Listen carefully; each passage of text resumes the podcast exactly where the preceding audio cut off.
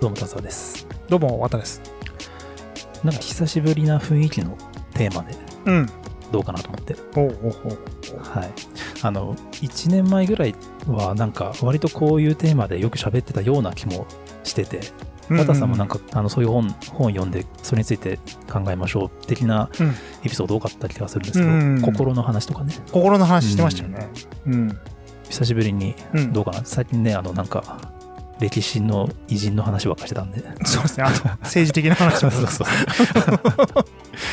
い。人間の内面の話をちょっとね。はい。今日はね、えー罪悪感。いいですね。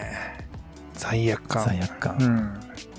あの、なんだかんだで、罪悪感っていう言葉を使って、なんかこういう風なディスカッションするっていうこと自体、なんか僕はあんまりこう自然と出てこなかったというか、こういう発想にはならなかったんですよ。で、そのぐらい罪悪感っていうものって意外と言語化できないというか、無意識のうちに持ってたとしても、あんまりそのそれを意識できなかったりとか、うんうん。なんか意外と根深い自分自身に悪さをする感情なんじゃないかなっていううん。ふうに思って、うん。確かに。確かに。うん、で結構苦しむ人も多いと思うんだよね罪悪感っていうのはねいや、すごいね、わかるんですよ。これは、あ、なんかさ、まあ、おっしゃられた通り、言語化できていない謎の負の感情って実は罪悪感なんじゃないかって。そうそうそうそうそうですよね結構そのまあね繊細な人とかう。うん。は多いと思うし結構自分を責めて変なこと考えたりとかするきっかけになるのってやっぱ罪悪感うんが多いそうだからね,、ね。だからまあその辺をね考えてみたいなと、うんうんうん。で僕なんでその最近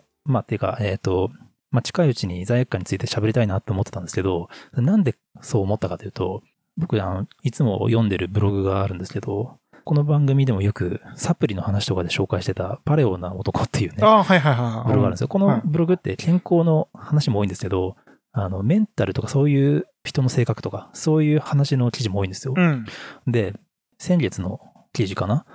信頼できる人を一瞬で見抜く方法ってありますかっていうものについて答えるって記事だったんですよ。ほで、それ読んでて、なるほどなというか、思って、あ、これはこのテーマで喋りたいなと思ったんう。ですよね。で、結論としては、その人を信頼できる人かどうか見抜く方法、二つあって、一つは、誠実性の高さで判断する。まあ、これはそのままはいで。すよね。わかりやすい。で、もう一個が、その人が罪悪感を持ってるタイプかどうか。ああ、そうなんですよはいはいはいはいはい。うん。で、まあ、なんとなくわかると思うんですけど、うん。まあ、罪悪感を抱きやすい人ほど真面目なんですよね。で、まあ、あの、実験の結果とか書いてくれてるんだけど、まあ、実験の結果、401人の男女を集めて、まあ、いろんな角度で測定したと。そしたら、罪悪感を抱きやすい人ほどゲームでズルしないケースが多いんです。あと、罪悪感を抱きやすい人は、その他の性格特性を見るよりも、信頼感を予測することができた、だったそうですと。うん。うんうんということで、まあ、罪悪感を抱きやすい人ほど、対人コミュニケーションにおける自分の責任感が強い。うん。とかうんうんあと、罪悪感を抱きやすい人は他人を傷つけたり失望させたりするような行動を避ける傾向にあうんると。うんあとまあ、罪悪感を抱きやすい人は、もし仮に悪いことをしても、物事を正そうとする行動を起こすモチベーションが強いと。うん。うんうんっていうのがあるから、まあ、その人が、まあ信頼できる人かなって判断するときには、その人が罪悪感をを抱きやすいタイプかどうかっていうのが一つのん視点なんじゃないかって話なんですよね。うんいや、これは僕、なんか、その、なんだろうな、その罪悪感を抱きがちで、結構その、メンタル病んじゃう人にとっては、結構励みになる結果なんじゃないかなって思ったんですよね。で、僕自身がすごい罪悪感を抱く方だから。これを見てすごい救われた気分になったっていうのが。あってね。もう、田沢さん本当それで言うとあれだよね。トラウマレベルで罪悪感持ってますもんでね、あの、いや、お多いんだなって思うんですよね、きっと。うんこういうタイプ。で、結構今回その罪悪感に関して喋るにあたって、こういろいろこう、あの、YouTube で動画見たりとか、記事見たりしてたんですけど、あ思った以上に罪悪感の種類って多いんだなと思ったし、はいはいはい。あ僕はそこには特に思わないなとかうんうんうん。ある。し、本当にいろんな角度のいろんな人の罪悪感があるからう、ん。思った以上に罪悪感で苦しんでる人って多いんだと思うんですよね。うん、おうん、思う、思う。だからそういう人に前向きになってもらいたいなと思って、今日はこのテーマを選びました。いや、いい回ですね。でも、これ本当に、あのー思うのは、うんなんか大体の人が抱え罪悪感っていうものを持っているうん気はしているんですけど、うん本当に持ってない人もいるよね。罪悪感。そうそうそうそうびびっくりするぐらい持ってない人いるよね。あの、あの、本当にね、羨ましいですよね。そうなんですよ。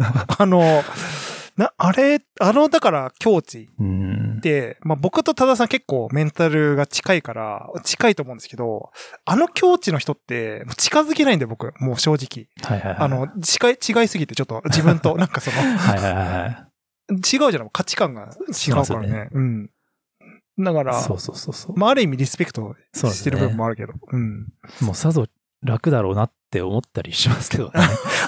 なんか、でもさ、あのパターンの人ってさ、僕やっぱ人から助けてもらえないかなって思。だからそれこそその罪悪感を抱きやすい人ほどうん信頼されるっていうのは、そうそうそうそう。あるからねそう。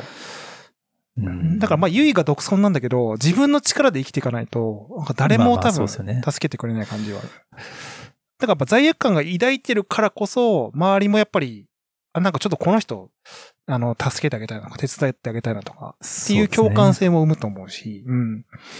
なんかでもこの記事にあるように、まあ罪悪感を抱きやすい人ほどズルをしないみたいな。うんうんうん。あの、これまあ自分の周りとかし知り合いとかで思い浮かべてもやっぱわかるんですよ。うんあの、罪悪感に苦しんでる人ってこう、僕知り合いでも思い浮かびますけど、その人が人を騙すとはとても思えないですよ。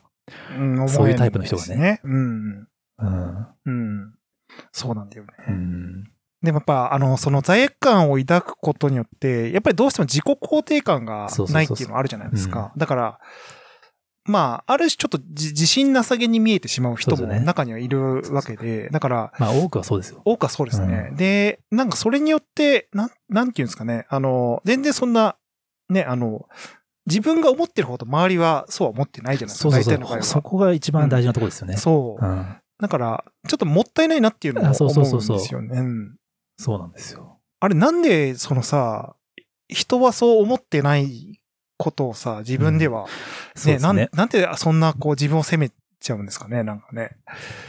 うん。多分これお互いがそういう罪の意識で苛まれてることを今話し合ったら、なんでそんなことで。悩んでるのって思うことを多分言い合えると思うんですよ。そうですよね。うんだから、それをすごいもう僕自身がそのタイプなのに、うん人の話を聞いてると、いや、どうでもよくないですかって思なんか そうそうそう。そんな、うんそんなんで大丈夫ですよって言ってあげ。ちゃうんだけどね。うんでもその人にとって違うんだよ。そうそうそうね。なんか、そう。もだから僕の話、僕のことなんかも僕がこう、人に言っても、多分その人からしたら、いや、それはな何ですかみたいな、うんなると思うけどう、、深刻に考えすぎじゃないですかとか言われちゃったりする。そんなのみんなそうですけど、みたいな。うん。だから、あの、まあ、罪悪感あるあるで、まあ、一人反省会っていうね、言葉ある,、あるらしいですけどね。自制入るよね。そうそうそうそううん。でも僕の、僕、あの、田沢さんの自制エピソードは本当でもね、深刻なレベルなんですよね。もう僕が。聞いてる限り前も、なんか、いや、なんか、その、この番組でもした気がするんですけど、あの、なんか、ずーっと連絡取ってないはい。人とかを、パッとふと思い出して、あれ、この、しばらく連絡取り合ってないのは、もしかしたら自分がなんか変なことしたからかなとか思って、ねえその人との、ねなんか LINE とか、もう SMS とかを見に行って、はい。最後何喋ったのかなと思ったら、何のこともない普通の話をしたんいや、そうそう、普通はそうなん。だから。だけど、ここの話はね、だかうんら、あの、僕の知り合いでも、わかります、私もそうですっていうふうに言ってたんですよね。だから、あるあるなんですよ、これ多分。うん、いや、わかりますね。うん。だけど、他人がそうだと知った瞬間に、急に客観的になんか思えるというか、その、そんなことって、その、人に。に対して思うんですよね。そうだね。なんか不思議なもんだなと思ってね。まあでもその、やっぱり、こう、カカルマというか、自分の中で背負ってる、やっぱ十字架だからね、やっぱり、うん。重さが見えないんだよね、人からは。ね。だから、それはまあ他人が、まあ、ある種軽々しく、それを否定するものでもないかなっていうのもあって、なんかこう、あるわけでしょ原体験とか、まあまあ過去になんかあるんだよね。結構罪悪感のも種類もいろいろあるらしくて、うん。その、だから、わかりやすいやつだと、加害者の、まあ、心理、そねの、なんうんか、傷つけることを言っちゃったとかうね、ね、うんそういうのがわかりやすいけど、それ以外にも、あの、例えば、親の期待に応えられてないっていう意味での罪悪感とかね。ああ、期待系ね。そう。わかる。これもめちゃゃめちゃあるらしいんですよ。あるね。あとはまあ、えっ、と、恋愛関係のね、そういうはい恋人同士の、要するにこう、浮気とかね。うんまあ、これもめちゃめちゃやっぱり、その罪悪感ってことで調べると、この男女の間の話はめちゃめちゃ出てきますね。まあ、ありますよ、それは。だから本当にこういっぱい種類があって、こう人によってこう、どこに当てはまるかみたいなのあるんだと思うんですよね。僕の場合はどっちかというとこう、なんか悪いことしちゃったかなとか、そういうところが強いんですけどね。あの、多田さんはフラッシュバックする派ですか？ちなみに。あの、た、例えば夢とか、夢じゃないですけど、ふと思い出して、あーってなる時があります。ある。あるある。あれきつい。あの、あの瞬間超きついよね。なんかあの、うん僕夢なんですよ、ちなみに。い夢、なんかもう、本当もう、かん、もう勘弁してくれっていうぐらい、な、もう何十年前の夢見んの？もう。だからもうね、ずーっと消えてないってことなんだよね。だから、しかも誇張し始めてた夢の中で。うんなんか大げさに言ってんのよ、夢の中で。だからもう、めちゃめちゃテンション下がるもん。その、その朝。ああ、なるほど。うん。だからなんか忘れられないってことじゃん、これ。もう。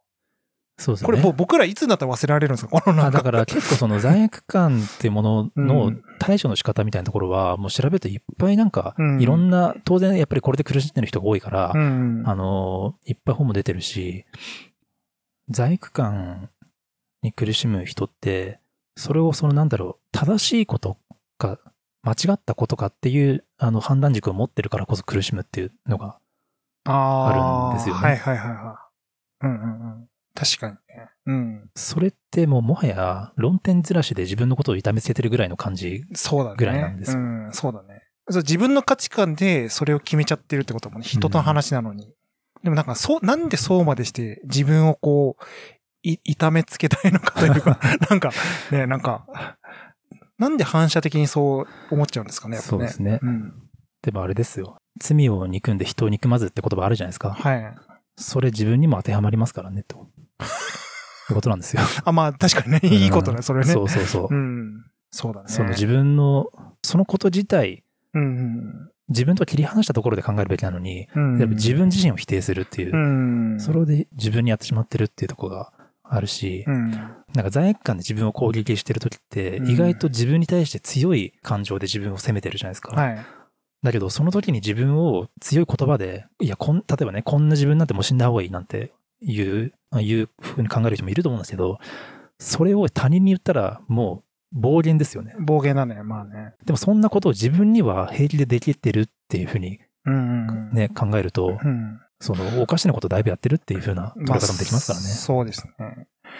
あ、でもな、あ、それがさ、も、もしかしたら、なんか、いわゆるこう、食材というか、うん自分を責めることで、つ、償ってるみたいな感覚ってあったりします、多田さん。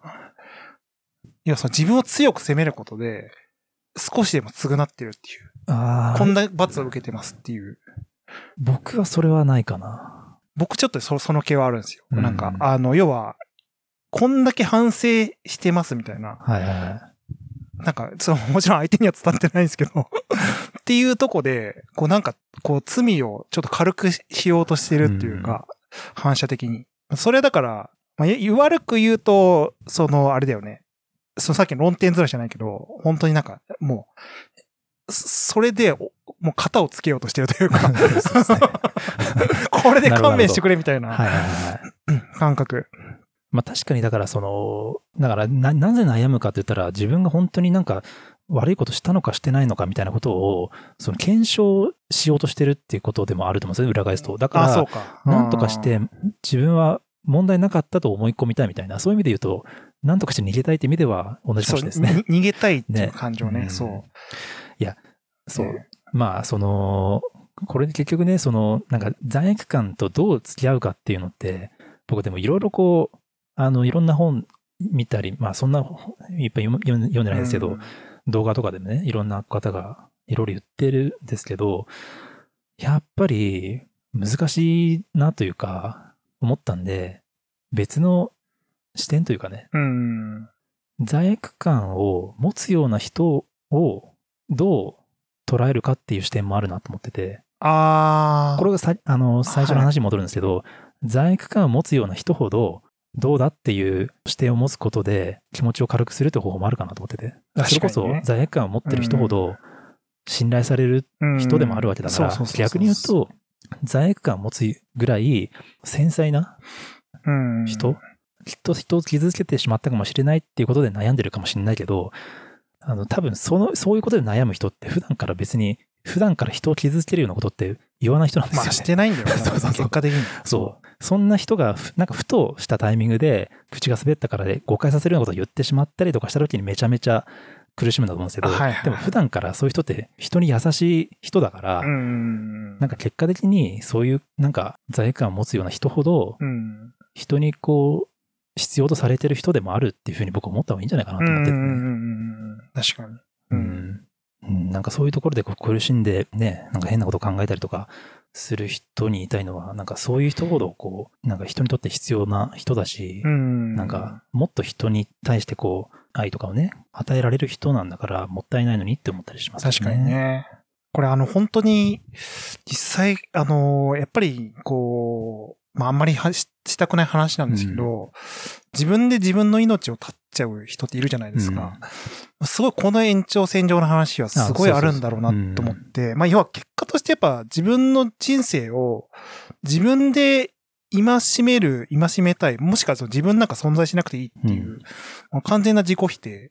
まあだからそれは多分、なんかこう因果としては人にの期待に応えられなかった、うん。あるいは、まあ、人に応えたい自分がいたが、それを自分で認められなかったみたいなパターンかなと思って。だから、死ん死んじゃうわけじゃないですか。これを本当、どんどん追い詰めていく、自分を。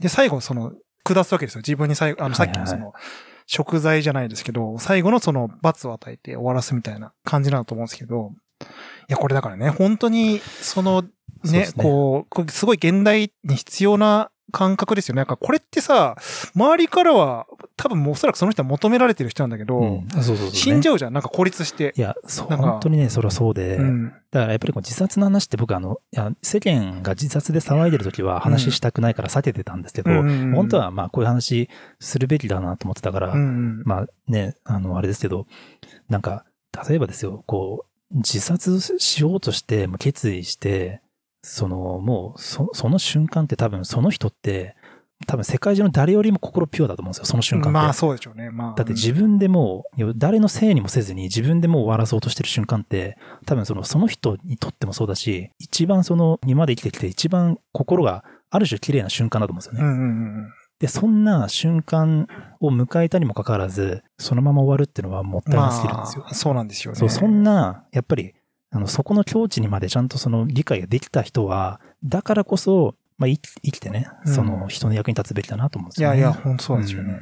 だからまあ、あの、変な話、世界中の誰より多分一番自分に厳しいのがじ自分な人じゃないですか。そうそうそうで、多分周りをこう称えながら生きれる人であるからこそそういう、まあ自分を卑下しちゃうみたいなね、側面もあるんで。うんだからね、まあなんか、も、なんかね、悲しい話だよね、こういう逆逆説的なさ、なんか。そうですね。ね。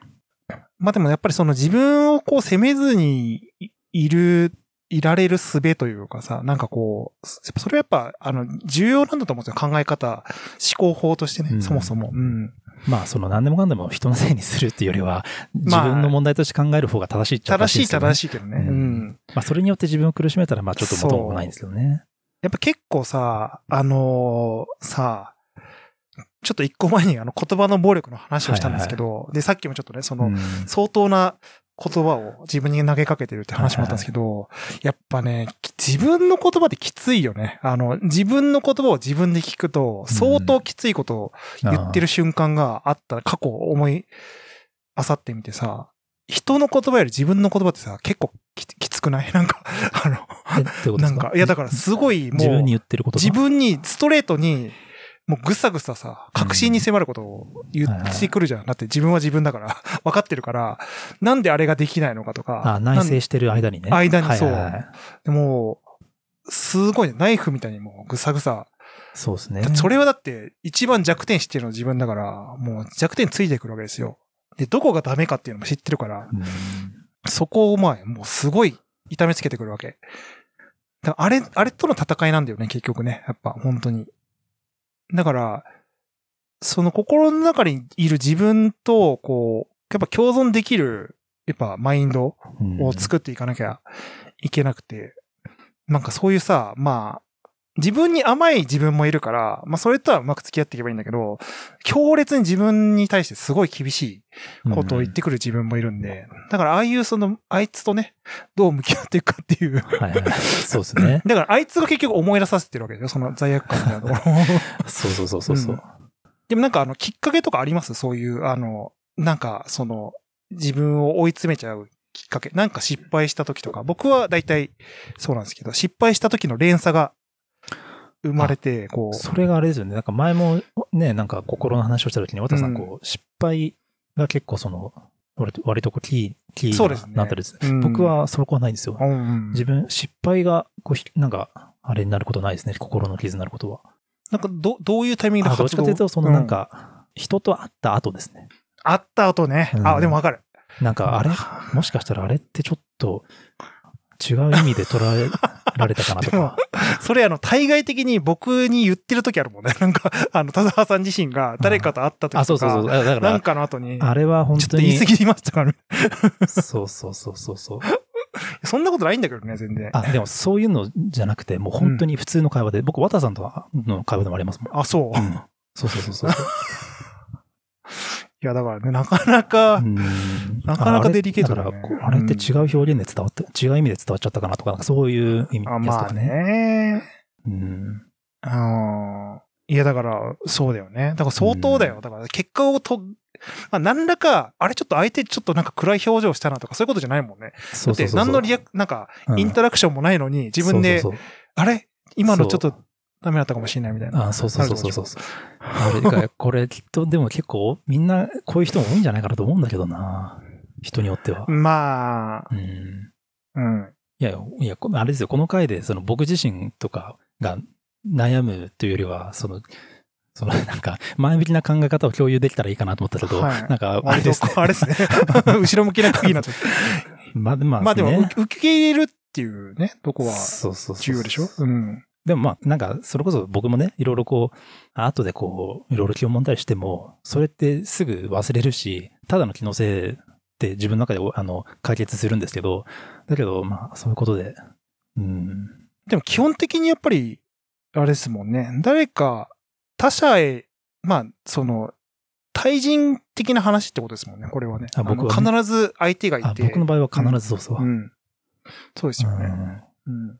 そうね、だからそれこそさっき言ったように在家にいろんなタイプがあるって言って、うんその期待に応えられないとかね、うんそういういろんな、あ、まあ、それも対人なのか。まあ僕はコミュニケーションの中でだけですかね。う。うんんなるほど。でもやっぱり、あの、ほん、でも、あの、明らかに本当にダメだった行為みたいなのもあるもんね。それも、それで結構、あの、ねひ引きずってるよね。本当に。まあ、だから、本当に良まあ、くなかったな多くの人は多分、まあ、す自分の中でそういう認識があるからこそうんだと思うんですけどうね。ん。まあ、あの、本当に傷、なんていうの、傷つけてしまったことがあるからうんこそ、優しくなれるみたいな、勝手に思い込んでますけど。ででも、でも、もう本当でもそ そうなんでしょうね。で、要するに、ああの時あんなにひどいことを言ってしまったって言って、自分で悩むということは、その表現がどういう意味を持つかってことをめちゃめちゃ自分で理解してるってことだから、まあね少なくとも、その人はもう、まあそれ以降は人を傷つけるようなこと絶対しない人だろうし、うんそうだね。うん確かに。無意識じゃなく意識的に言ったこととかね、そうそうそうそう本当に。だから、まあ、もしかしたらね、過去、まあそういうふうに後悔するようなことをしてしまったとしても、今、こその瞬間から未来に関しては、その人は人の痛みがわかる、人に必要とされる人間になってるわけだから、確かに。うんうんうん。何もこそうだね。う、うん、気を揉むことはないですよね。うんうんうん。確かに。そうなんですよね。だから、うんでも確かにまあそういうふうに一回一回受け取って、ちゃんと自分で咀嚼すれば、少しこう、傷が浅くなるのかもなってちょっと思いましたか。あの、大体そういう時って、思いっきりもう切腹してるんですよ。なんか、うんうんおもうぐっさーって刺して、死ねーみたいな感じで自分をこう、罵倒するわけじゃないですか。はいはいだから、それが少し軽減されるだけでも、そこを踏みとどめる、踏みとどまられるだけでも、後へのトラウマ、トラウマは、だいぶ軽減される気はしたから、それをやっぱ知知るべきなんでしょうね、やっぱね。我々は、こあとやっぱりなんかこう、日常としてこうね、なんとなくネガティブっぽい感じの日常の時は、そういう感情になりやすいからう。、まああのね、あの、引っ張られますよ。よね。もうもはやもうだから、なんか、すごいこう、なんだろう、まあ運動するとかね、そういうことすると、まあめちゃめちゃメンタルって変わるからね。うん、確かに確かに。それありますね。うん。僕はでも運動、僕はジム行ってるからあれですけど、運動すると、あれ？さっきまで考えてたことは、なん、どうでもいいああ、わって、いや、わ本当。思いますもんね。わかるわかる。あれやっぱすごいなと思いますね。あの、僕前言ったかもしれないですけど、僕なんか、まあ今この体型だからできないんですけど、めちゃめちゃ歩くっていう話はいはいはい覚えてます？もう4時間ぐらい、渋谷から自宅まで歩いて帰るはいはいはい。みたいな。ファミチキ食べながらね。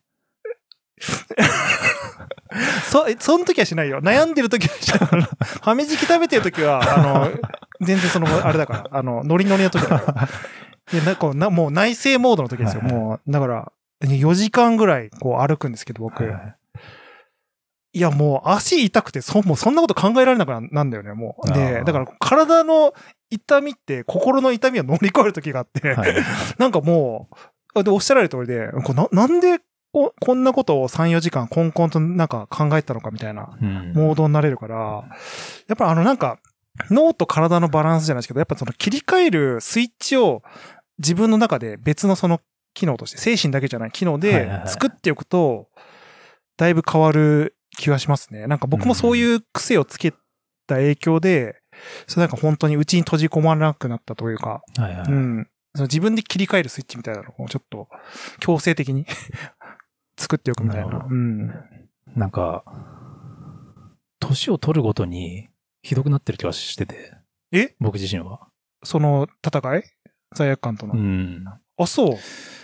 なんかね。それ心配ですけどね。で、も、いや、わかんないですけど、そのなんか、年を取ると、性質、なんかその内部になるじゃないですか、いろいろ。なんか、例えばその涙もろくなったりとか。まあ、そうね。でそういうの一環なのかなと思ったりしますけどね。僕なんか若い時もっとなんか、なんか、もっとおっぱっぴーだったなって思いますよ。おっぱっぴーでした？え、んっておっぱっぴーでしたかね？おっぱっぴー時代を見てみたいですけど。うんいや、昔の方がなんか悩んでそうな感じは。まあまあ、なんかでもまあ、あの、どっちかっていうとその、苦悩って感じですよね。苦悩ですよね。もうモラトリアムっていうかもうすごそうですもん、なんか。うん。なんか、あのー涙もろくなってきたしね。ああ、まあ。なんか大人になって、いや、僕最近ちょっと思いますもん。なんか急に、なんか高いとこ怖いし、虫怖いし、辛いものダメだし、あ、辛いもの食べるね。なんかあれね、僕こんななんか弱かったっけと思いますよね。まあなんか、まあ、その変わってきてる部分は、やっぱああるんじゃない？その夏が嫌い。いじゃなくなったし、あ、そう、な、そうだよね。夏ね。うんあんなに夏が嫌いだったのに若うん若い時。うん。夏は夏でいいなって思っちゃったし。だってこんなはずじゃなかったんです、まあだからね、その、高いとこ怖いですよね、最近。それ何なんですか？その、高いとことか僕、その、スリリングなもの僕基本好きなんですけど、はい。今、なんかもう、下見下ろすと、あーってなるしね。あなんか、何なんだろうね。それはなんか、なんだろう。そう、生生への渇望みたいなのが出てきたね。なんかその。あでも確かにその、うん若い時よりも、やっぱり命の大切さをあ、実感するようになったし、それは間違いないですね。ううんん。本当それは間違いないね。うん。若い時ってなんであんな本当にむちゃくちゃなことね、考えてるのかそうそうそう。早く死にたいなみたいな、なんかさ、なんか別にいつ死んだっていいぐらいに思ってますよね、若い時言ってた時ありまましたね。うん。なんてことを言うんだと思うんですね、今。うん。本当だよ。うん。なるほどね。まあだからその、まあ良くも悪くも、その、やっぱり精神を成熟させている機能でもあるだじゃないですか。だからだか、らいろんな感情を取り入れて、まあ、成熟していってる過程で、うん。まあ、いろんだからそのいろんな感情を知れる、知ったからこそってのそうではあるんすね。やっぱりなんかこうね、そもそもそういう感覚がないと、何かこう成し遂げた時に、それなりのこう喜びがもしかしたら薄れるのかもしれないなと思って、ずっと快楽状態の人ってそうじゃないですか。なんか、あのまあ解放される、なんかこう、喜びとか、まあなんかちょっとその報われる喜びみたいなところって、うん。それはやっぱ逆に言うとそういう感情を持ってるから経験できることではあるので、そうですね。まあ自分をこう成長させてくれる材料ではあるわけですからね。うんやっぱこううまく付き合っていかないと逆に言うといけないのかなっていうのは、そうですね。うん、思うというか、うん。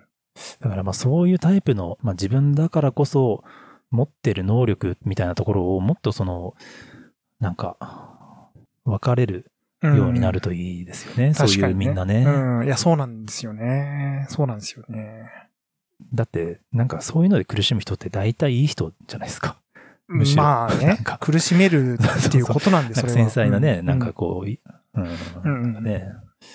だからもう自然とそういう人が、なんだろう。だから、なんか、うーん、いやっていうのは、なんかこう、今っていうか自分次第、自分自身が前向きな感情とかを持たないと活躍できないというか、はいある程度、要するにこう、なんとかして自分で自己啓発をして前向きになっていかないといけないってなるけど、そもそもそういうタイプの人が、なんか自然と活躍できるといいなと思うんですよね。確かにね。うん。なんか、世の中の仕組みとしてね。うんうんうん。それはわかりますよ。うん。だって自分の魅力みたいなものに気づかないまま苦しむ人って多いと思うから。うんうんうんうんうん。そうなんだようね。んだから、ね、だから、そのまあ、どっちかっていうと、こう、社会の需要性としては、どうしてもその逆の方の、あの、方を見がちじゃないですか。なんかこう、はいはいもう、そう、なんか、つよつよのやつですよ、もう。はいはい。もう、ムッキムキの、もう、はいはいガッチムチのやつう。ん。だから、す社会がやっぱりまだそういう需要性しかないっていうとこは、まあ社会とか企業とかそうなんかまあ受け入れてくれるコミュニティみたいなね。だからなんかそ、そこがもったいないよね。なんか、そうそうそ こばっか育てる。ガチムチ勢をさ、育て、うん育てがたがるじゃん、やっぱり。うん。でも、あの、コミュニティを見ると、客観的に見てですよ。どう考えてもガチムチよりも、そういう、あの、繊細な人たちの方が、評価は高いんですよ。間違いなく。うんで、それは自分で判断できてないっていうだけで、まあ周りから間違いなく好かれてますそう。好かれてるし、うんで、その人がいないと回らないことってすごいたくさんある。うん。あとは見えないところでいろいろ努力してたりとか、まあそういう、だから、あの、目立つ努力、人にこう、目立たせる努力と、うんそうじゃない努力って極端に違うんで、だからまあ、あのーやっぱり繊細なタイプの人たちの努力っていうのは、なかなかこう可視化されづらいみたいなとこあるから、うんだからその共鳴できる人とか、あの、それ、それがこう、スカウターで測れる人が周りにいないと、どうしてもこう、影ひな壇になっちゃうっていう。だから、そうですよね。で、特に別に、なんだろう、無意識のうちにその、その人を必要としてても、わざわざその人に対して、その人が必要だっていうことをわざわざアピールもはしないし、うん。周りもね。そうだねう。ん。まあそうね。ね。なんかね、その辺がこうなんか、うん。なんか、あの、その、やっぱり、じ時代的に徐々にでもその、そういうのが少しずつ、ぼ僕らがこういうふうにか会話できてるように、少しずつ受け入れやすい社会みたいなのができてってるんですかね。なんかやっぱり、それこそ、やっぱ20年前、30年前、この発想に至らなかった気気がしてて、なんか、そんな世の中じゃななくて、うんもう、いわゆる社会的にこうあるべきっていうステータスを満たしてること自体が全てで、はいはいはい、そのなんか得点ゲームやってたわけじゃないですか、ね。昔は。みんなが理想とするものが一つだった、そうそうそうそうそうもんねみんなが同じものに憧れるね、ら憧れるし、で、その歯車になるべきみたいなそうですね。論。で、なんか、そそういうことがもう言葉に発せない時代だったけど、ここはなんかようやくこういう言葉に発せられるようになってきた時代みたいな。そうですね。ここは少しこう需要性が上がってきているという意味でもあるのかなっていうのはうん。ただまあ、これってね、と、なんか残念ながら僕らがどんな話そうとしても、その個人個人がね、その人自身が、そう、そうなんだって思えないと、やっぱり苦しみは変わらないから。だからその辺はね変わってないかもしれないですね。ねその、まあ、今は今で、あの、フォロワーがたくさんいないと、たくさん、フォロワーがたくさんいる人が人間として価値があるみたいな、あれ、ほんちょっとあるじゃないですか、それ。と、ダメだよね、ほんとね。うんあの、評価システムね、ほんと。逆なんだけどね。多分、多分ですけど。まあだからそのネットでフォロワー集めやすいタイプの人って、それ、それって人間的な魅力以外の、その人のその性格の方向性があるから、そうそうそうそうそうそう。うん関係ないんですよね、実際は。関係ないね。全くね。うんあと、まあ、マーケティング力というのがあるから、まあ、そうそうそうそう。いや、打算的にそう見せられるっていうことうが、んあの、計算的にね、行われているだけですからね。うんそうなんだよね。そうなんですよね。うん。で僕は、あの、だから僕自身が、あの、結構、まあ、ナイーブな方だからってもあるんですけど、人の、その人が多分、誰にもまだ言われたことはないだろうな、みたいな、性格っていうか魅力みたいなのは結構見つけるの結構好きだし、うん。そういうので言うようにしてますね、僕人に。いやー、本当でもね、ちょっとこれはまあ聞いてる人もいるからあんまあれだけど、あの、多田さんのね、周りは本当魅力的な人が本当に多い、本当に多いんで、あの、いやいや、それはまた別になんか、関係ない、別な気もするけど、でもなんかその、あの、そのね、あの、多田さんの周りに人ってやっぱいる、いるべきしている感じがするんですよ。なんかやっぱりそこは、なんか、多分そういうのを、あの、見れる人なんだよ、多分ね。うん。まあだからそれはそれで、ね、田沢さん自身にとっては、そこのさ、自分に重要性があるってことは一つのさ、その、やっぱり、自分自身のさ、そういう罪悪感との向き合い方に接点、あの、繋がっていくところでもあるから、うんまあ、いいいいことだし、多分相対的にいい関係うん性というかまあね影響を与え合ってるんじゃない？ね。はい。まあでもそこに関してはね、僕自身がただ楽しいだけでもあるんですけどね。なんか、あの、普通にね。まそうそうそう。そうね結構僕、あの、なんか、意外と思われるかもしれないですけど、人間関係結構アグレッシブなんですよね。あ、アグレッシブ、めちゃめちゃアグレッシ自ブです分から話しかけに行ってうん仲良く。で全部、うん、全然知らない人と ガンガンを 僕多分自分の人間関係ってほぼ自分からですね。そうっすね なんかまあ、人と会うの好きなんであれなんでね、うんなんか。だからまあ、それが、あれでしょうね。多様な感覚を、こう、生み出した。多田さん自身の多様な感覚を生み出したっていうのはね。ただ別にあるかもしれない。永遠なんか罪悪感は抱いて、あ のあれなんですよね。そこはあんま、まあ、なんか、タッチポイントは増えちゃうからね。くしくも。あ、そうそう。出会えば出会うほど、母数が増えちゃうから。そうそうそう、確かに。ね。うんそれはだから、その時期、ですごいよね、切り込んでくるよね。はいまあ、こういうの大体さ、うちに閉じていくからさ、あの、罪悪感深まっていくと。で、孤立しちゃうんだから。あ、そうかそうか。で、で、一人ぼっちだって思っちゃった時に、やっぱりこう、はいはい。ね、あの、良くないことをしがちなわけですけど、確多田さんそこがね、だいぶ、アグレッシブ、アグレッシブだよね。だから、なん、なんですかね、それ。確かに。うん。あまあ、だからそれを、罪悪感を乗り越える価値があるからやってるわけでしょ、でも。おそらく。ー まあ、まあそんなこまで考え利害とか打算的じゃないかもしれないけど、多分なんか、そなんかそれよりも。価値がある。まあ、いや、それは本当なんか、あの、ただただ、なんか人と会うの楽しいなっていうか、うん。知り合いがなんか、いろんな人とこう、喋るのが、喋るっていうか、その、差しで喋るのが好きなんで、うんあの、お大人数が大嫌いなんですけど、大人数はね、本当にもう差、しはうん大好きなんで、人の人間の悪いとこしか出ないから、その大人数で集まってあれをコミュニケーションの種類が違うから、そうですね。そうそうそう。はい。いやいや、なんかあれ違うんですよ。こう、聞いてる人にこう、前向きになれるような話を、あの、したかったんですけど、なんか、いや、これでも前向き。実際、内省的な 話になっちゃいました。いや、でもなんかその実体験として前向きな話をますあごい。聞いてる人がね、こういう、ると思うんですよ。僕らもこういうタイプなんだって、ねうん思ってもらったら、僕も人の話聞くと気が楽になるんで、うん。まあまうんあとまあ罪悪感とこううまく付き合っていくとねもしかしたらそその自分のうん。心が成長していくみたいなところもあるから、あ、はい。まあだからちょっとでもそのね本当に罪悪感に苛まれてる人が、うん。さあそこまで責めなくてもいいんじゃないっていうふうに思えるスイッチになるとねまあ、まあいいですけどね、うん、いい人なんで、その人は。そうそうそうそうそう,、そうその時点でね、ううんいい話しですね 佐沢さんっていい話いいですね話、いい話。いや、なんか久しぶりになんか、こういう気持ちで、ね、エピソードが終わりましたけども、はい。じゃあまあまあ、こんなとこですかね。はいはい、じゃあ、ありがとうございました。ありがとうございました